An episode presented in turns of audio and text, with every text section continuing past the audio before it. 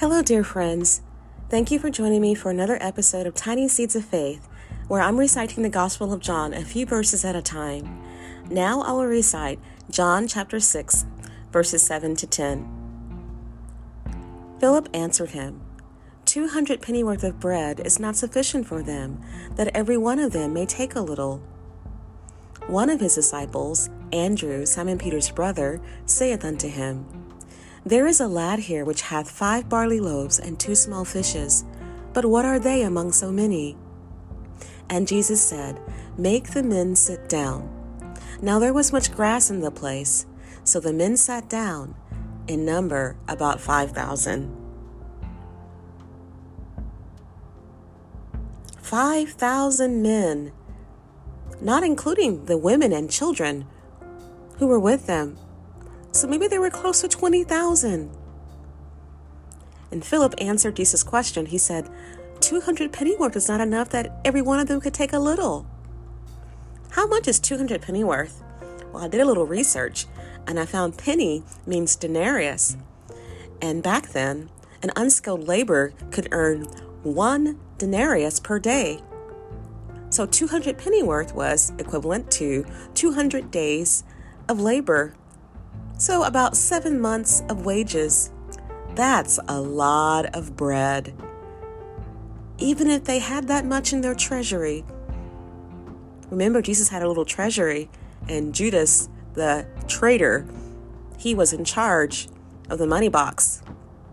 And maybe that's how much they had in the money box. He said that's not enough that even uh, that that would give them even a, a taste.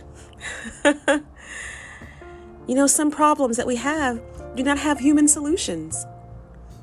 Then another disciple, Andrew, he said, There's a boy, he has a small lunch of five small pieces of bread and two fishes, two small fishes. That's nothing compared to the 20,000 people who are here. What are they among so many? There are problems in our life, lives that do not have human solutions. There are problems that we face that only God can solve. When Jesus asked Philip, When shall we, be, shall we buy bread that these may eat? Philip did not think of saying, Well, we should ask the Father. He thought of, what do I have? What do we have? Andrew thought, ooh, well, how much bread and fish do I see on hand? But only God could solve this problem. Jesus already knew what he would do. He would ask the Father How many times do we try to solve problems on our own, with our own logic, with our own solutions? And only until we figure out nothing works, sometimes we only until then, when we reach the end of ourselves, do we look up when we should have at first looked up to our Holy Father for the answer. Now let's pray. Dear Father in heaven, I pray for those who are listening I pray for those saints everywhere who are facing very difficult problems, problems that have no human solution. Oh Lord, I pray that they would now look up to you. They would look up and they would ask you, dear Holy Father, in the name of Jesus, for a miracle. Oh Lord, nothing is too hard for you. No problem is too difficult for you to solve. May we look up to you for the answers.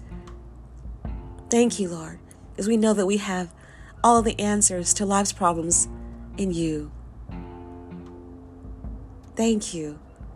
In Jesus' name, amen. Well, that's it for today, my friends. May God bless us and transform our lives as we read, meditate, study, memorize, and obey His Word.